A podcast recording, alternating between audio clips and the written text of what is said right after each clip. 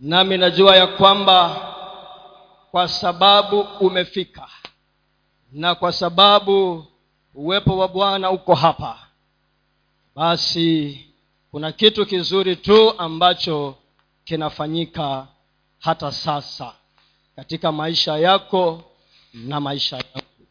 Kwa hivyo tujiwachilie uweponi mwa bwana ili tumruhusu afanye kile ambacho anajua na anaweza kukifanya katika maisha yako na maisha yangu.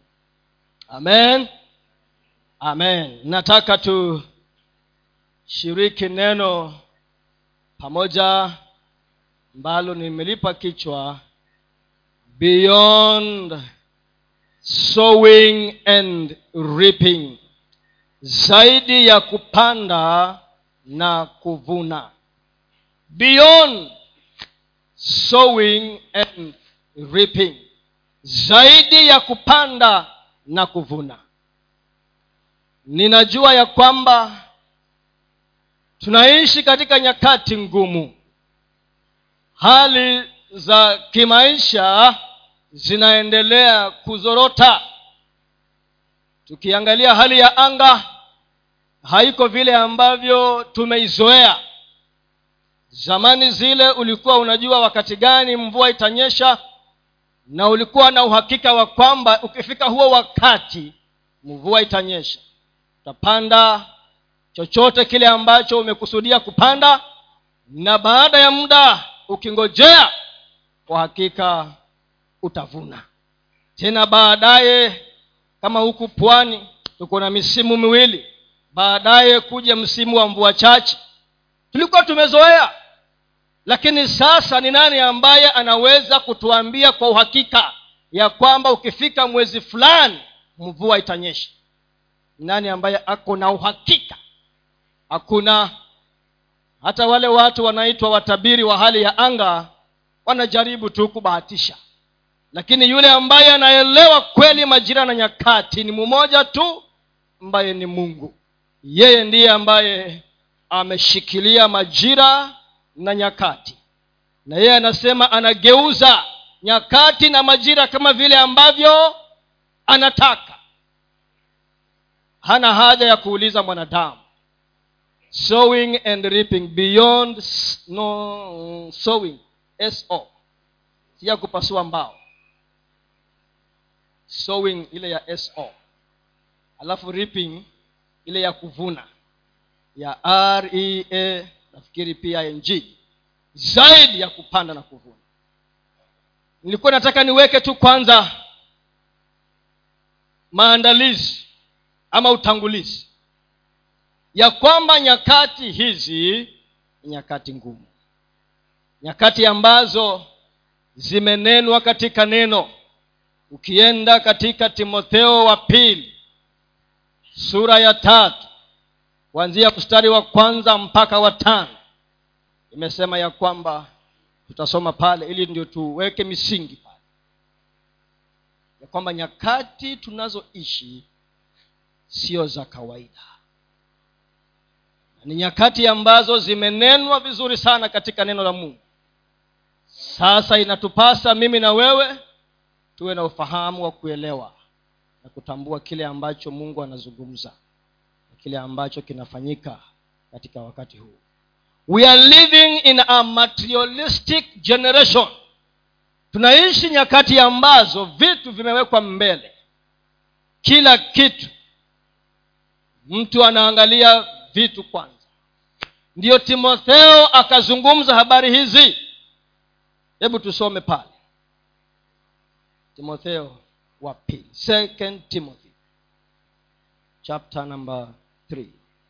Mstari wa kwanza mpaka wa tano. Tunaongea kuhusu zaidi ya kupanda na kuvuna. Kwa sababu si hata sahizi tulipanda wengi tulipanda. Na wengi na amshua wengi wale tuliopanda hatukupata. Kweli ama uongo? Si ni ukweli? Sasa swali ni mungu bado ni mungu ama amegeuka kuwa si mungu? Yeye bado ni mungu. Kwa hivyo kuna kitu ambacho ni tukielewe zaidi tu ya kanuni hii ya kupanda na kuvuna. Second timothy chapter number three sura ya tatu. Nasema hivi mstari wa kwanza mpaka watano lakini ufahamu neno hili ya kuwa siku za mwisho kutakuwako nyakati za hatari. Maana watu watakuwa wenye kujipenda wenyewe. Sasa kuna dalili ama kuna ishara ambazo zimeandikwa hapa za kuthibitisha ya kwamba hizi ni nyakati za za mwisho na ni nyakati za hatari. Watu watakuwa wenye kujipenda wenyewe wenye kupenda fedha wenye kujisifu wenye kiburi wenye kutukana wasiotii wazazi wao wasio na shukurani wasio safi wasiowapenda wa kwao wasiotaka kufanya suluhu wasingiziaji wasiojizuia wakali wasiopen, wasiopenda mema wasaliti wakaidi wenye kujivuna wapendao anasa kuliko kumpenda mungu. Wenye mfano wa utaua lakini wakikana nguvu zake na hao nao ujiepushe nao. Amen. Haya ni baadhi ya mambo ambayo yametajwa hapa kutuonyesha dalili. Lakini imesema ni nyakati za hatari kwa hivyo kuna tahadhari inapeanwa. Ni nyakati ni wakati. Naye yoeli akasema ya kwamba nyakati za mwisho in the last days nitamwaga roho wangu. Huyo ni mungu anaongea. Nyakati za mwisho nitamwaga ama nitawachilia roho wangu. Swali ni hizi nyakati za mwisho zilianza lini roho huyu wa bwana aliwachiliwa kwa wingi kuanzia wakati gani? Hiyo ndiyo ishara ama dalili ya kwamba hizi ndizo nyakati za mwisho. Yesu kristo aliporudi mbinguni ndiyo roho mtakatifu akawachiliwa kwa wingi kuanzia siku ile ya pentekoste. The day of pentecost so inaashiria ya kwamba zilianza tangu siku hiyo na kuendelea ni nyakati za mwisho. Kuanzia siku hiyo na kuendelea mpaka sasa ni nyakati za mwisho. Kwa hivyo hatari ilianzia huko na inaendelea na itaendelea mpaka hitimisho la wakati. So tusishangae. Tukiona watu ama tukijiona wenyewe tunapenda vitu sana. Tunapenda pesa kuliko ama zaidi ya kumpenda nani? Mungu. Ukiona ya kwamba watoto hawasikii hawatii wazazi usishangae. Haya yote yametajwa wapi? Hapa.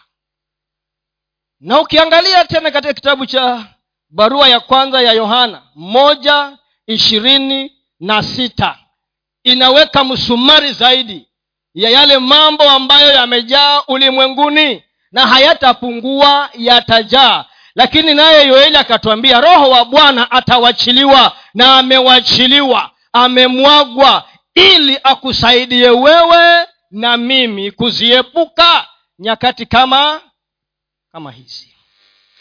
Ukiangalia barua ya kwanza ya yohana mbili mstari wa kumi na sita. Kuna mambo matatu yametajwa ya kwamba hayo ndio ya dunia na wala si ya mungu barua ya kwanza ya yohana. Tunaongea kuhusu kupan, zaidi ya kupanda na na kuvuna barua ya kwanza ya yohana first john chapter 1 mstari wa kumi na sita. Ah iko kweli hiyo? Hakuna two chapter two. E, ina inakuanga saa zingine. Lakini leo ndio hakuna. Kumi na sita. Kumbe mulikuwa hapo first john chapter number two mstari wa kumi na sita. Unasema hivi. Maana kila kilichomo duniani yaani kitu cha kwanza tamaa ya mwili. Kitu cha pili na tamaa ya macho. Na kitu cha tatu na kiburi cha uzima hayo ndiyo mambo yamebeba dunia leo. Unasikia mtu anajiita i am a self made man. I am a self made business person. I am a self made yaani anasema kwa uwezo wangu nimejifanya nimejitengeneza. Mimi ni msanii ambaye nimejifanya mwenyewe kwa uwezo wangu. Ama katika biashara ama katika huduma kiburi ambacho kimejaa ulimwenguni. Nyakati hizi ambazo tunaishi. Na inasema havitokani na baba bali vyatokana na dunia. Tunaishi katika nyakati ambazo hekima ambayo imejaa katika dunia ni hekima ya ulimwengu. Hekima ya ulimwengu imejaa lakini tujue ya kwamba roho wa bwana pia bado ako amewachiliwa kwa yule ambaye atakuwa na kiu na njaa ya kumpokea na kukaa na kutembea katika nguvu za roho mtakatifu. Ili ndiyo tuweze kukumbana na wakati huu ambao tunaishi sasa. Wakati wa hatari. Katika neno la mungu tukiangalia mwanzo nane ishirini na mbili kuna msingi umewekwa pale wa kanuni hii ya kupanda na kuvuna. Na hii kanuni imetapakaa tumeitumia katika kanisa katika maisha yetu na wakati mwingine imetumiwa vibaya na watu wengine kwa sababu ya tamaa zao wenyewe. Mbegu injili ya mbegu mwanzo nane ishirini na mbili. Mwanzo nane ishirini na mbili. Inasema hivi. Muda nchi idumupo. Majira ya kupanda na mavuno. Wakati wa baridi na wakati wa hari wakati wa kaskazi na wakati wa kusi mchana na usiku havitakoma. Maadamu nchi the earth bado iko jinsi ilivyo. Kutakuweko na wakati wa kupanda na wa kuvuna. Sasa kitu ambacho nituelewe ni kwamba kupanda na kuvuna katika kanuni hii kumeambatanishwa na wakati. Which means kuna wakati unaofaa wa kupanda na kuna wakati usiofaa wa kupanda. Kwa sababu ya wakati na majira ambayo yamewekwa. Huo ndio msingi wa kanuni ya kupanda na kuvuna. Na ziko sehemu nyingi zimeonyeshwa ya kwamba kile unachopanda ndicho utakachovuna. Hiyo ni kanuni ya mungu na ni kanuni nzuri. Lakini sisi tunasema leo ya kwamba kuna zaidi sasa tuangalie hii zaidi ni gani? Hii zaidi ndani ya neno la mungu. Hii mvua ikinyesha inachagua mtu wa kunyeshea? Chaichagui mlevi mganga mchawi pasta askofu mtoto kila mtu inamunyeshea. Haichagui. So hii ni general grace ya kila kila mtu. General yaani hii ni neema ambayo inawachiliwa kwa kila mtu. Haichagui. Na neno la mungu limesema wazi katika mathayo tano arobaini na tano. Mathayo tano arobaini na tano ya kwamba mvua inyeshapo inanyeshea kila mtu. Jua likichomoza lamchomozea kila mtu. Alichagui kwa hivyo hiyo kanuni inafanya kazi kwa kila mtu aliyeokoka na ambaye hajaokoka. Hiyo kanuni inafanya kazi. Ndio hata wale watu ambao hawajaokoka bado wakipanda mahindi bora tu ni wakati huo wa kupandwa mahindi. Watavuna ama hawatavuna? Ama unafikiria mungu atakuja achague hili ni shamba la mrs mwarome hili lizae. Aende kwa shamba la nani? La mtu mwingine hili lisizae. Anafanya hivyo kweli? Achagui maana ni kanuni ya kila mtu. Mathayo tano arobaini na tano. Sema ya kwamba ili eh? mathayo ngapi? Nimesema? Arobaini na hivyo ndio inasema? Oh, ina, ina, inasema hivyo. Okay. ya kwamba ili mpate kuwa wana wa okay wana wa baba yenu aliye mbinguni maana yeye huwaangazia jua lake waovu na wema. Huwanyeshea mvua wenye haki na wasio haki. Hasa swali ndilo hili. Huu utofauti wa yule mwovu na asiyekuwa mwovu uko wapi? Because there has to be a difference. Wanaomngojea bwana na wale ambao hawamngojei bwana wale ambao wanamtegemea mungu na wasiomtegemea mungu. Ni lazima kuwe na utofauti. Na ndiposa mungu amesema ya kwamba sisi ni special. Sisi ni special. Ni muhimu zaidi ya wale wengine. Hivyo ndio amesema. Sisi ni muhimu. Sisi ni special ukiangalia katika maandiko utaona ya kwamba ametupatia majina tofauti. We are a chosen people. We are a special people.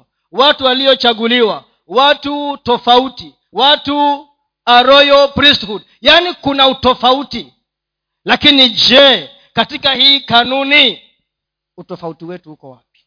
Na ukiangalia hiyo tu mathayo bado ukisonga mathayo sita hapo mbele wakati mungu anajaribu ama yesu anajaribu kutofautisha baina ya sisi na ndege wa angani.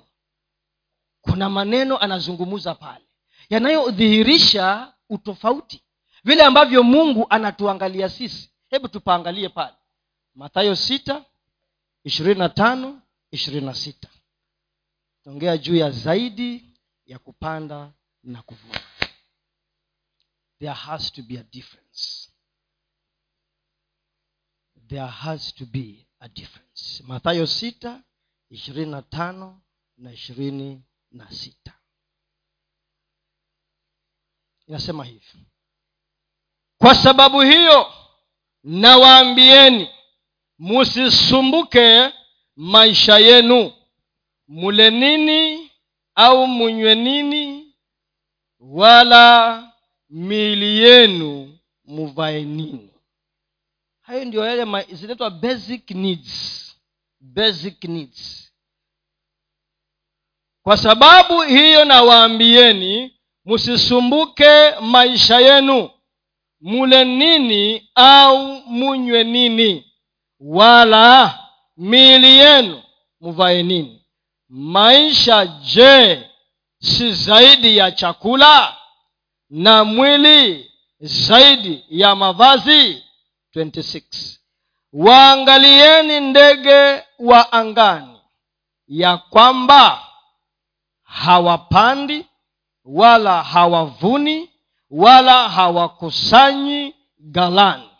Na baba yenu wa mbinguni huwalisha hao. Nyinyi je si bora kupita hao hapo ni mahali ambapo pia mungu anapatumia anauliza swali. Hawa ndege hapa ni mahali tunapajua sana tunapasoma sana. Ya kwamba ndege wa angani hawapandi hawavuni lakini bado mungu aliye juu mbinguni anawalisha na wanakaa smart na wanaendelea na maisha yao kama kawaida sasa anauliza baina ya wale na sisi ni nani wa thamani zaidi? Sasa unaweza ukajiuliza hawa ndege wako na maana gani? Hawa ndege wako na maana gani? Vidude hivi vinarukaruka viko na kazi gani? Kuna mahali tutaona ya kwamba mungu amesema vitu vinavyo visivyoonekana vinadhihirishwa na kuelezwa na vitu vinavyoonekana. Anasema ya kwamba ukiangalia vitu vilivyo hapa nje vinaashiria na vinakueleza kumuhusu mungu. Mungu amejitambulisha kwa wanadamu kupitia kwa urahisi wa vile vitu ambavyo wanaviona. Sasa hawa ndege yaani ukiangalia hao ndege wewe unatakikana umwone mungu. Ukiangalia hao ndege hao ndege hujui chanzo chao. Angalau sisi tuna, tumepewa historia yetu. Wale ni kunenwa tu maneno waka wakatoka. He spoke na wakawa. Kule walikotoka wewe ujui sisi tunajua tu tumetoka kwake sasa ukiwaona hao ndege unamuona mungu. The birds portray god. Miti ukiiona inaonyesha mungu. Mito ukiiona inaonyesha mungu. Ndio tunaimba ule wimbo unasema nini? Bwana mungu nashangaa kabisa. Niwo wimbo eh? tukiangalia tukitazama vitu ambavyo kazi mikono yako imetengeneza tunauona ukuu wako tunamuona mungu. Hasa ndege huyu ambaye ametajwa hapa kazi yake ni moja. Wacha haya mambo mengine ya kusema kuna pollination cross nini hayo ni ya ziada. Lakini cha msingi kikubwa ni mungu tumwone ndani ya hao ndege. Naye mungu kwa sababu hawa wanyama wanamuonyesha yeye hana budi kuwa kuenshua ya kwamba wanaendelea. Wakuweko ndio wanadamu waendelee kumwona mungu. Kuna point nataka iingie hapa. Na naomba mungu atusaidie hiyo pointi tuione. Ya kwamba kwa sababu hawa ndege wanaonyesha mungu mungu hana budi awashughulikie. Tumeambiwa hawapandi na wala hawa hawavuni so kuna kitu chengine zaidi ya kupanda na kuvuna. Hawa hawapandi na hawavuni lakini bado wanakula bado wanatembea bado wanaishi. Kazi yao ni mungu aonekane ndani yao. Displaying the beauty of god. Displaying the glory of god. Sasa utofauti wetu ni uonekane katika mitazamo yetu. Hatupandi tu kama wale watu wengine. Unajua ukweli ni kwamba hata ukija hapa ukweli tu ni kwamba our greatest motivation msukumo mkubwa tulionao wa kutoa ni nini? Tuseme tu ukweli. Kutoa chochote kile ambacho unatoa msukumo mkubwa sana ulionao ni nini? Ili ufanye nini ufanye nini? Sisikii. Ufanye nini? Ufanye nini? Urudishiwe. Yeah. that is our greatest motivation. Kwa sababu si mungu na na si makosa. Ni neno la mu la mungu. Neno la mungu. Inasema anayeshughulikia maskini ama mjane ni kama anayemkopesha? Si amkopeshaye mtu anangoja arudishiwe. Sihuo ndio ukweli? Na asipokurudishia si utasema ni mudhalimu? Utasema kweli na umesema mbone ufanyi hiyo ni sawa. Lakini cha msingi ni kwamba mungu macho yake hayako hapo. Yeye anaangalia je watu wakikuona wananiona? Hiyo ndio funguo kubwa kushinda ya kupanda. Kupanda tutapanda lakini unaweza kuwa unapanda na unavuna tu visogi. Hata vieleweki. Sasa tofauti yangu mimi na yule ambaye ni wa huko nje itakuwa wapi? Hata haya mazao yangu niyaonyeshe ya kwamba mimi niko na mungu yule hana mungu. Si ni ukweli? There has to be a, a difference. Maana ukiteremka chini hapo hapo tu ukiteremka huko chini matayo sita hiyo tu thelathini na mbili. Anasema ya kwamba vile vitu ambavyo amevizungumza pale juu ya kwamba msijali mtakunywa nini. Na hayo ndiyo mambo yale basic ambayo yanatusumbua. Tunaambua tusijali hapa. Utakunywa nini? Si hiyo ndio basic? Ndariani bemin dii kanisani tu. Chibanda changu nzichifunga that is the issue ambayo tunapambana nayo. Nitakula nini? Nitakunywa nini? Nitavaa nini? Nitapelekea msichana wangu shule na pesa gani? Wewe mungu kwani hujui ya kwamba niko na mahitaji? Lakini mungu anasema hapo chini ya kwamba haya mambo najua munayahitaji. Haya mambo najua munayataka. Lakini hata watu wa ulimwengu pia wanayatafuta hayo. So tofauti yako na yule iko wapi? Tatu hapo chini ina inasemaje? Kwa maana hayo yote mataifa huyatafuta. Eh, hayo yote hayo tumetaja pale juu hata yule kule nje anayatafuta. So where is the difference? Tofauti iko wapi? Kutafuta kwetu kuwe na utofauti. There has to be a difference kwa maana hayo yote mataifa huyatafuta. Kwa sababu baba yenu wa mbinguni anajua ya kuwa mnahitaji hayo yote. Baba yetu aliye juu mbinguni anajua ya kwamba tunahitaji hayo yote.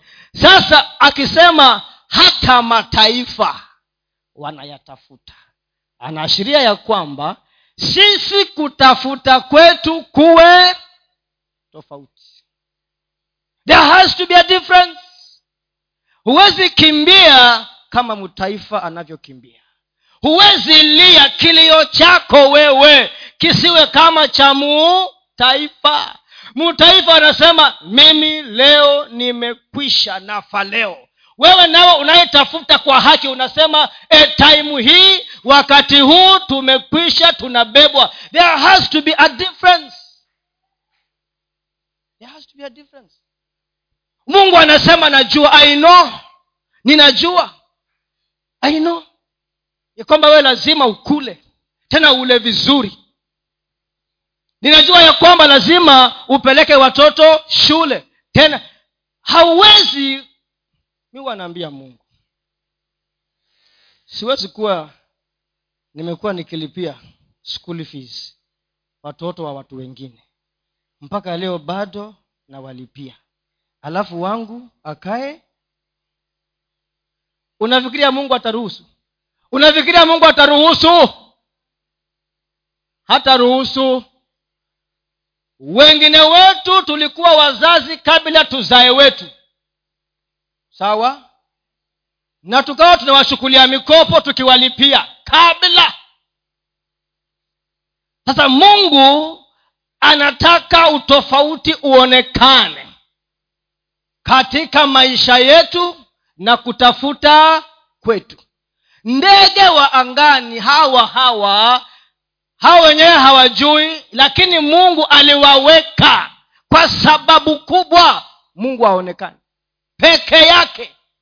Si, ndio anasema tukiwaona hao tunamuona mungu? Ya kwamba kunaye mungu. Kunaye mungu. Tukiwaona hao. Je huyu mtu kule nje akikuona wewe anamuona mungu? Je akiona kutafuta kwako anamuona mungu mpaka atamani kutafuta kwako? Aseme ya kama kuna kutafuta wacha nitafute kama huyu mzee samson anavyotafuta kama kuna ku, kuna kulia wacha nilie kama vile samson analia. Samson unaliaje? How do you cry? Tunasema wanaume hawalii. Je siku ile ukilia unaliaje? Ndio mtoto wako atamani kulia kwako. Because god must be seen. Hapo ndio utofauti wetu. Utaonekana tusilime kama wa mataifa. Tusipande kama mataifa. Tusitembee na kuishi. Nyakati hizi haya tulipanda hatukuvuna. Tofauti iko wapi? Na unamwambia ndugu kuna mungu. Lazima kisha hata kama mahindi hukupata aone kitu chengine umepata. Lazima tule.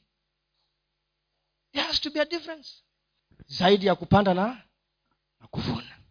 Do not run as the world runs because there has to be a difference.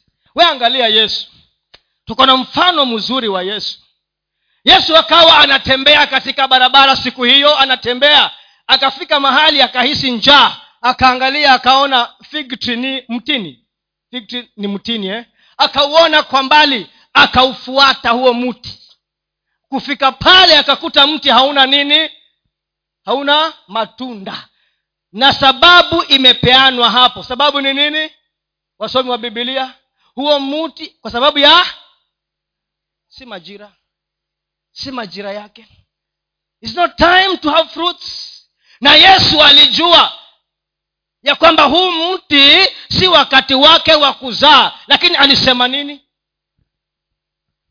Kwanzia leo kusipatikane mtu atakayekula kutokana na wewe sababu nimekuja hapa hayo mengine ninaongeza mimi. Nimekuja hapa niko na njaa na huna kitu. Hai, umenipotezea wakati. Do you know who i am? Mimi ndio nilikuumba wewe. Ujue back. for your information. Mi nilikuumba. Anyway hayo nimeongeza. Huo mti haukuwa na matunda. Je huyu yesu alifanya vizuri kuulani ama alikuwa alikuwa alifanya makosa. Kwa nini aliulani huu mti? Ulikuwa ni makosa yake huo mti? Kulingana na kanuni ya majira haukuwa makosa yake. Lakini kuna kitu anatufundisha hapa ambacho lazima tukishike. Hebu tuende pale marko mark kumi na moja mstari wa kumi na tatu. Hiyo ingine utasoma mwenyewe. Ishirini na tatu. No, kumi na tatu sorry. Mark 11, 13. Akaona kwa mbali mtini wenye majani. Akaenda ili labda aone kitu juu yake. Najua mti ulikuwa umenawiri kabisa uko na majani uko green uko sawa umewanda uko sawa kabisa. Akaufuata ili angalau apate kitu na alipokwisha kuta eh, na alipo eh, akaenda ili labda aone kitu juu yake. Na alipoufikilia hakuona kitu ila majani maana si wakati wa tini. Akajibu akauambia tangu leo hata milele mtu asile matunda kwako wanafunzi wake wakasikia mtu asile matunda kwako. Sasa hapa kuna kitu ambacho ni, ni tukishike vizuri sana ambacho yesu alikuwa anatufundisha hapa.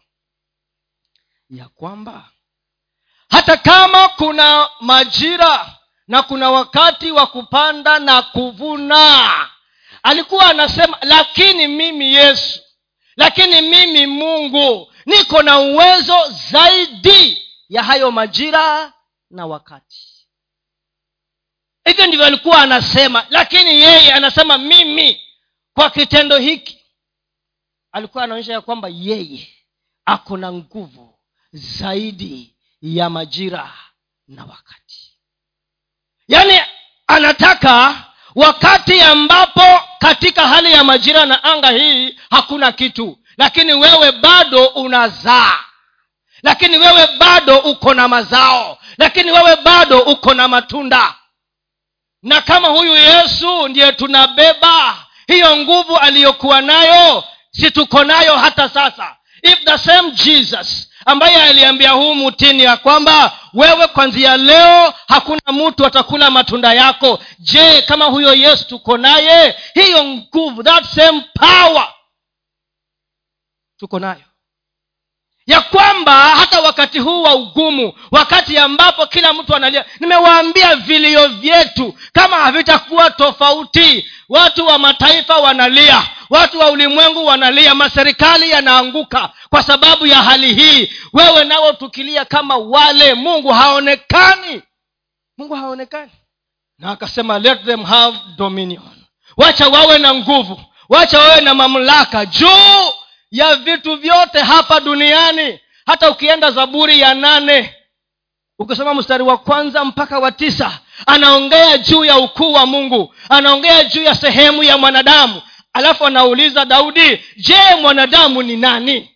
Je mwanadamu ni nani ambaye unamjali una unamshughulikia unamjua una na ukamuweka juu ya vitu vyote ukamuweka juu ya vitu vyote mwanadamu ni nani?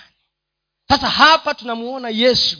Anaonyesha ya kwamba majira na nyakati unaweza ukaenda zaidi ya majira na nyakati. You can go beyond the times and seasons. Unaweza kuenda mbele. You can go. Tumeona hapa. Huo mti haukuwa na matunda na si makosa yake na si wakati wa kuzaa matunda lakini yesu akaulani this time wakati huu ni wakati wa vilio. Ni wakati wa vilio. Kama ule wakati misri kulikuwa na kilio kila nyumba ya ya mumisri kulikuwa na kilio. Baada ya malaika wa kifo kutembea na kuua kila first born kila mimba mbele wa hiyo nyumba maana hakukuwa na damu iliyopakwa pale kwa mlango kukawa ni vilio. Kila nyumba kilio. Kila nyumba kilio. Lakini nyumba za waisraeli kulikuwa na nini? Huo ndio tofauti. Huo ndio utofauti maana malaika alipopita akaona damu akaona ishara ya yesu damu ya yesu. Akipita anamwona mungu anasema hapa nitapita. Janga hili liende kule kitu hiki kiende pale anapita That's the same thing. The grace of exclusion and inclusion. Inakuinclude hapa na hiyo same grace inakutoa kule inakuweka hapa. Kwa sababu wewe ni tofauti. Maana akipita anaona hapa ni kwangu hapa ni kwangu. Huyu hata kama analia kilio chake ni cha furaha. Kilio chake ni cha kunijua ni cha kunielewa because they can ride above the times and seasons amen. Mimi nafurahia ujumbe. Wewe sijui. Amen.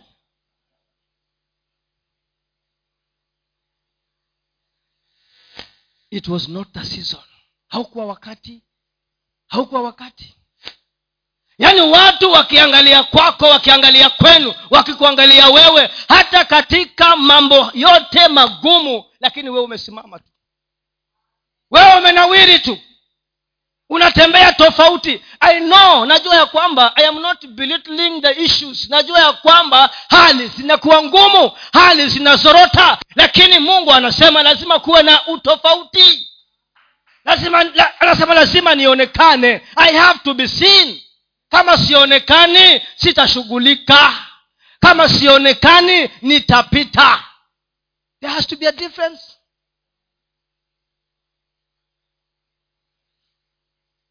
ndege. Wewe ukiona wale ndege vile wanafanya maajabu yao wanaruka juu wanashuka wanapendeza wanang'ara tunamwona mungu. Tunamwona mungu. Peke yake. Kama utatoka hapa usahau vyote jua ya kwamba shika hii mtu akikuona mtu akikusikia akiona unatembea akikuona umevaa akikuona unaishi unalala unakula unakunywa jinsi ulivyo wacha amuone mungu let god be seen. And when you mind the kingdom because unamwonyesha mungu mungu hana budi naye akumind. Yes hana budi. Hiyo ni kanuni ya mungu. Lazima itimie. It has to come to pass. Si nakumbuka siku nyingine yesu akawa anatembea shambani. Alafu wanafunzi wa, na ilikuwa ni siku ya sabato. Wana, wanafunzi wakaanza kufanya nini wakaanza kuchuna zile cons sijui cons ni nini ni, ni, ni, Waka, ni mahindi ama ni sijui. Wakaanza kuchuna wanakula. Wale mafarisayo kama kawaida. Maana farisayo ni aone makosa yako. Farisayo ni ya kushtaki. Kazi yake ni kusema ukristo wingi sana uko nao lakini mbone ni kama mimi. Na unaomba unaomba unaomba mpaka unalala chini flat una mbone? Hiyo ndio kazi ya mfarisayo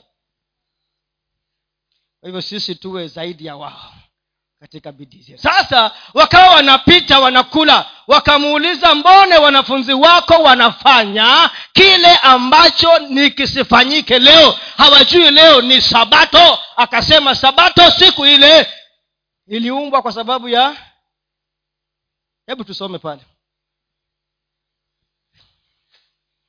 mak mbili ishirini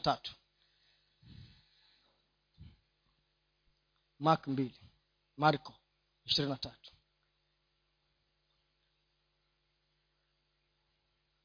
Ikawa alipokuwa akipita mark mbili marko mbili ishirini na tatu. Ikawa alipokuwa akipita mashambani siku ya sabato wanafunzi wake walianza kuendelea, kuendelea njiani wakivunja masuke mafarisayo wakamwambia tazama mbona wanafanya lisilokuwa halali siku ya sabato?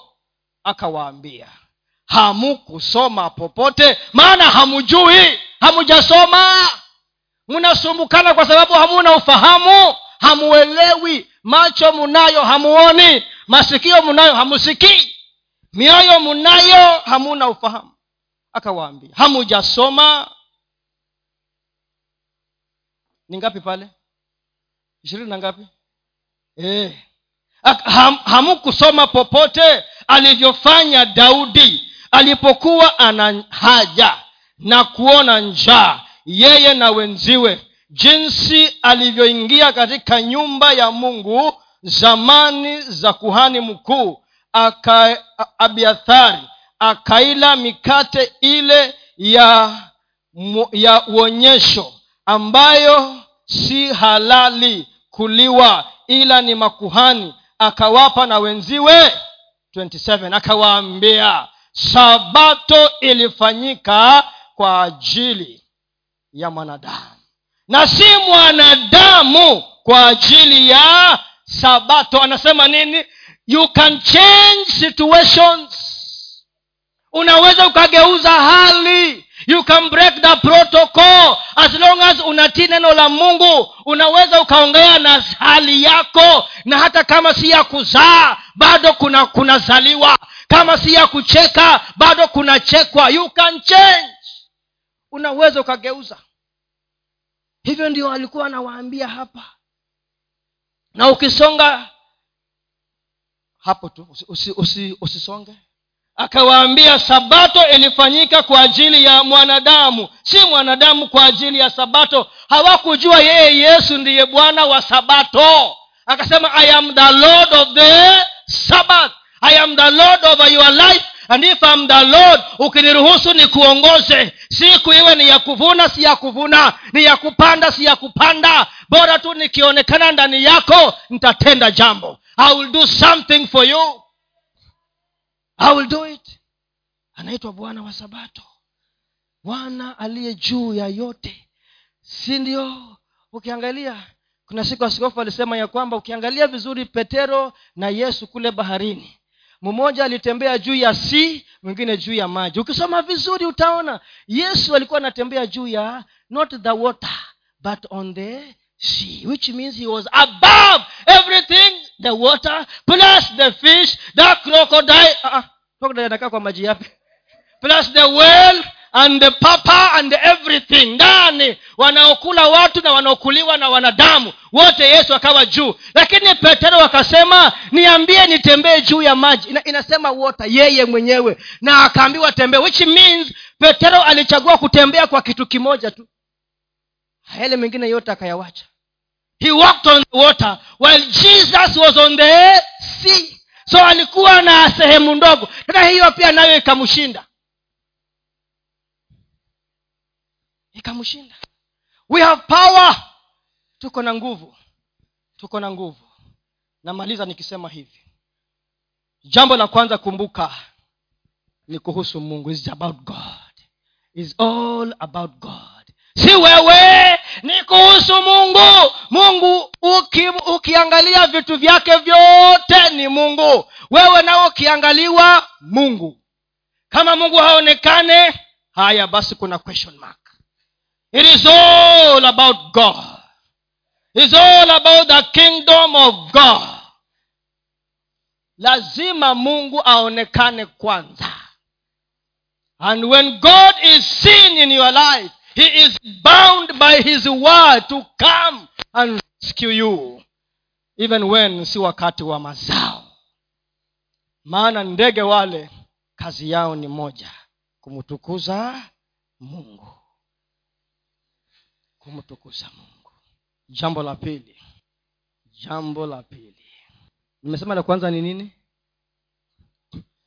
It's all about god and his kingdom nitatumia hapo hapo mfano wa, so, wa suleimani. Suleimani solomon tunamjua vizuri sana. Alipoanza baada ya kutoa dhabihu 1000 sacrifices. Usiku alipokuwa analala mungu akamtokezea. Akamuuliza unataka nini? Sema unachotaka nitakufanyia.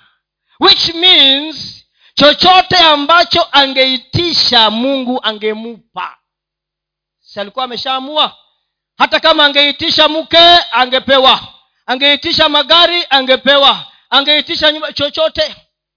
Lakini suleiman akachagua kitu kimoja kwa sababu alifikiria watu wa mungu.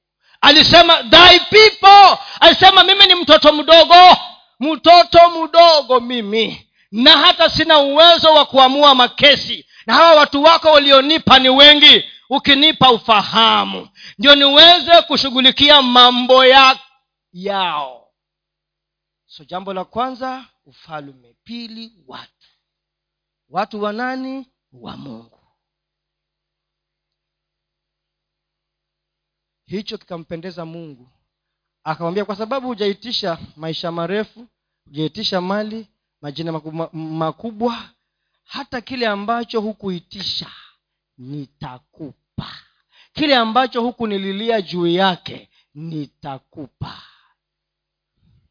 Utofauti uonekane katika kutafuta kwetu kwa sababu tunaangalia watu ambao ndio moyo wa mungu.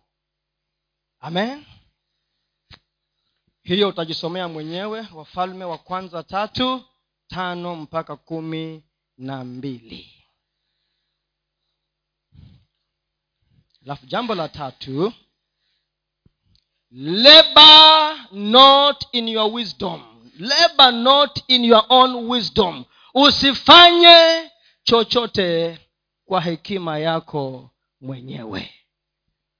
Mithali ishirini na tatu na mstari wa nne proverbs 23 and verse 4 proverbs 23 and verse 4 inasema hivi. Usijitaabishe ili kupata utajiri. Acha kujitegemea acha kuzitegemea akili zako mwenyewe king james ndio imeweka kwa lugha yake. Na nilipenda hiyo king james huo mstari huo wa acha nisome kwa king james. 23 and verse 4 labor not to be rich cease from thine own wisdom. Kitu ambacho kinatusumbua wakati kama huu tunataka kutegemea hekima zetu wenyewe. Na tukitafuta kwa hekima ya kiulimwengu maana tumeona mambo yaliyojaa katika ulimwengu hatutapata na hakutakuwa na utofauti baina yetu sisi na watu wa ulimwengu. Tutafute kujua ni kitu gani ambacho mungu anataka tukifanye wakati kama huu tupitiayo mambo kama haya. Amen. Wacha tuwe watu wa kuelewa ya kwamba kuna kupanda na kuvuna lakini ujue ya kwamba hiyo kanuni inafanya kazi katika ufahamu wa kwamba ni mungu aonekane katika maisha yetu. Mungu aonekane katika kutafuta kwetu. We pursue not as the world pursues. Tutafute kama vile mungu anataka tutafute. Hebu tusimame